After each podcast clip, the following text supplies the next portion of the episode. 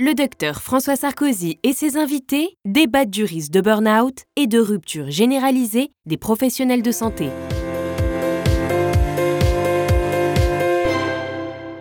Bonjour et bienvenue sur TousPourLaSanté.TV, votre magazine santé web. Pour notre nouvelle émission, nous avons choisi un thème d'actualité qui fait la une. La pierre angulaire du système de santé, l'hôpital, est malade. Alors, je parle bien évidemment de l'hôpital public, mais aussi des hôpitaux privés, les cliniques. L'ensemble du système hospitalier semble au bord de la rupture, de la faillite, avec un déficit record. Si on ajoute à ça que les soignants sont à bout de souffle, que les patients s'inquiètent, nous ne sommes pas loin d'une situation de burn-out de l'hôpital et à l'hôpital. Depuis quelques semaines, de très nombreux témoignages se rejoignent sur un compte Twitter, Balance ton hosto. On parle de démission, on parle de dépression, voire même de suicide. Et si on regardait les témoignages des soignants sur Balance ton hosto? Je suis gériatre hospitalier. J'ai de plus en plus de patients en charge. Chaque jour, je dois choisir lequel je vais voir et lequel ne sera pas vu. Ce n'était pas le cas avant. 7 arrêts maladie et une démission en une semaine sur un service qui tourne avec 17 soignants et personne ne se pose de questions. Partout, ça craque. Les personnels sont en souffrance. Les patients aussi. Il est temps de donner des vrais moyens à l'hôpital public. Combien faudra-t-il de suicides et d'accidents avant une réelle prise de conscience ?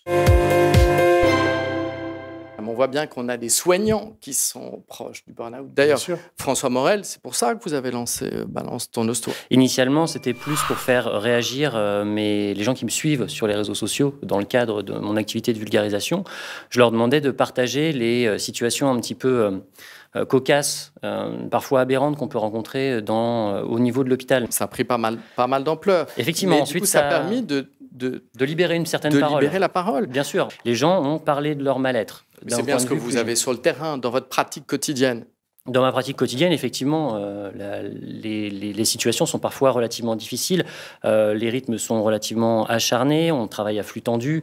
Pour donner un exemple tout simple, au tout début de ma pratique, je n'avais jamais connu l'hôpital en tension. Le dispositif hôpital en tension, à l'heure actuelle, c'est 3 fois par semaine. Tension, ça veut dire quoi? Ça veut dire la rotation des lits? Ça veut dire que nous avons un nombre de patients à accueillir, notamment à partir des urgences, qui est de plus en plus élevé. Au CHU de Rennes, concrètement, nous avons déclenché ce qu'on appelle l'hôpital en tension. C'est un dispositif qui permet de faire face à un afflux de patients particuliers depuis fin septembre et jusqu'à fin avril de l'année dernière. Donc, des périodes de plus en plus longues de tension à la fois sur les lits, donc sur nos capacités d'accueil, notamment pour les urgences. Ce sont des tensions. Ça peut être de la souffrance aussi au travail, ça peut être des situations à l'extrême de burn-out, et ça peut être aussi un malaise et un mal-être des professionnels. Et donc, il faut redonner du sens à l'hôpital, parce que globalement, les équipes sont formidables. Comme dit Madame, moi, je trouve qu'on a une chance fabuleuse en France, c'est d'avoir des professionnels, tout métier, qui sont engagés. Donc, ce n'est pas un problème d'engagement. Il y a une vocation. Voilà. Mais ce qui fait tension, c'est plutôt le non-sens. Vous parlez de suicide. Mais quand on perd le sens de ce qu'on doit faire et pour lequel on s'est engagé, à quoi on se raccroche ? Je pense que tout ce qui est dit est profondément juste et renvoie aussi à un hôpital qui s'est, dans son fonctionnement quotidien, profondément rigidifié depuis ces dernières années. Parler des changements entre l'hôpital d'avant et l'hôpital d'aujourd'hui, aujourd'hui, il y a des gens dont le seul métier toute la journée, c'est de faire des plannings. Parce que, entre eux, effectivement, les problèmes d'absentéisme, les problèmes de rythme de travail liés aux contraintes de temps de travail, ce que les 35 ans ont amené aussi comme changement dans l'organisation des temps de travail, il y a des gens aujourd'hui dont le métier, ce n'est que de gérer des plannings. Et ce qu'il n'y avait pas avant. Donc, sans parler, bien sûr, de la suradministration, la bureaucratie qui s'est profondément, qui s'est invitée à l'hôpital de manière un peu violente. Est-ce que l'herbe est plus verte dans le privé que dans le public, ou est-ce que vous avez le même type de problématique ? Déjà, peut-être dire que la France est un pays extraordinaire. Un jour, on s'est aperçu qu'il y avait des personnes âgées et qu'on ne pouvait plus payer les retraites. Pourtant, elles ne sont pas arrivées en courant du jour au lendemain. Et là, on s'aperçoit que l'hôpital public, privé, associatif est en difficulté, en souffrance. Alors que ça fait des années qu'on dit. Et c'est vrai que je suis content d'avoir l'explication du Dr Morel sur son hashtag, parce que au début, je l'ai mal vécu. Je l'ai mal vécu parce que je pensais que c'était vraiment le côté difficile, pénible, pénibilité. Si travailler, c'est pénible, certainement. Mais ne pas travailler, c'est encore plus pénible, je pense. Oui, mais là, on parle des conditions d'exercice qui sont pas simples, on l'a entendu. Peut-être la différence entre le public et le privé, c'est qu'il y a peut-être plus de souplesse. Ce que je trouve intéressant, c'est de voir comment on peut faire concrètement dans les établissements. Marine Garodet, dans le privé, votre exercice tous les jours, le quotidien, est-ce que tout le monde va au travail épanoui en disant on est bien? Comment ça se passe? Alors, je vais parler pour mon expérience. Pour moi, aujourd'hui, dans mon service, ça va pas bien. Je suis dans un hôpital privé, dans un service d'ambulatoire. Donc, c'est des rythmes qui sont parfois différents des services lambda. Chez nous, ça va pas. Moi, j'ai des collègues en burn-out, des collègues qui ont moins de 25 ans, qui sont sous anxiolytiques, des collègues qui pleurent tous les jours, et j'exagère pas. Et voir ces collègues et des filles aussi jeunes que moi, qui sont au bout du rouleau, mais l'expression, elle est vraiment bien choisie, au bout, qui viennent travailler avec la boule au ventre, ben moi, au bout de 2 ans de diplôme, je comprends pas ça. Je comprends pas qu'on puisse en arriver là, qu'on puisse pleurer en allant travailler, moi, ça me dépasse. Est-ce que, du coup, ça vous interpelle dans l'exercice de votre pratique, de votre métier? Ben, pour moi, être infirmière, c'est prendre soin des gens. C'est vrai, il n'y a pas que le côté soin, il y a vraiment le côté accompagnement.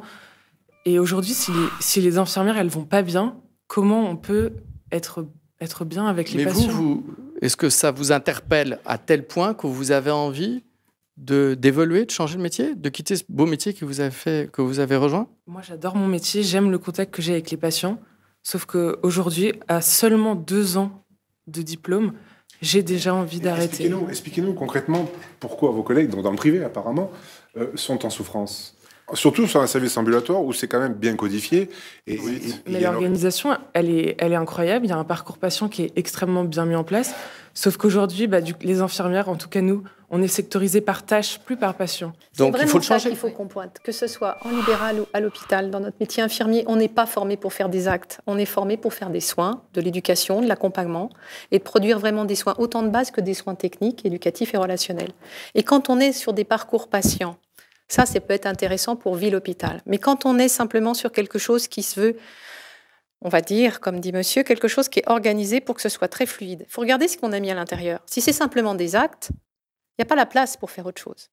C'est-à-dire qu'on se dit que pour telle et telle activité, il faut, voilà, c'est comme ça, on l'a normé. Il faut le normer pour l'organisation, pour le matériel, pour un certain nombre de choses, il faut qu'on le norme. Sauf qu'il faut quand même qu'on ait la souplesse à l'intérieur pour s'intéresser à monsieur Dupont, qui va peut-être prendre 10 minutes de plus pour s'installer sur sa chaise.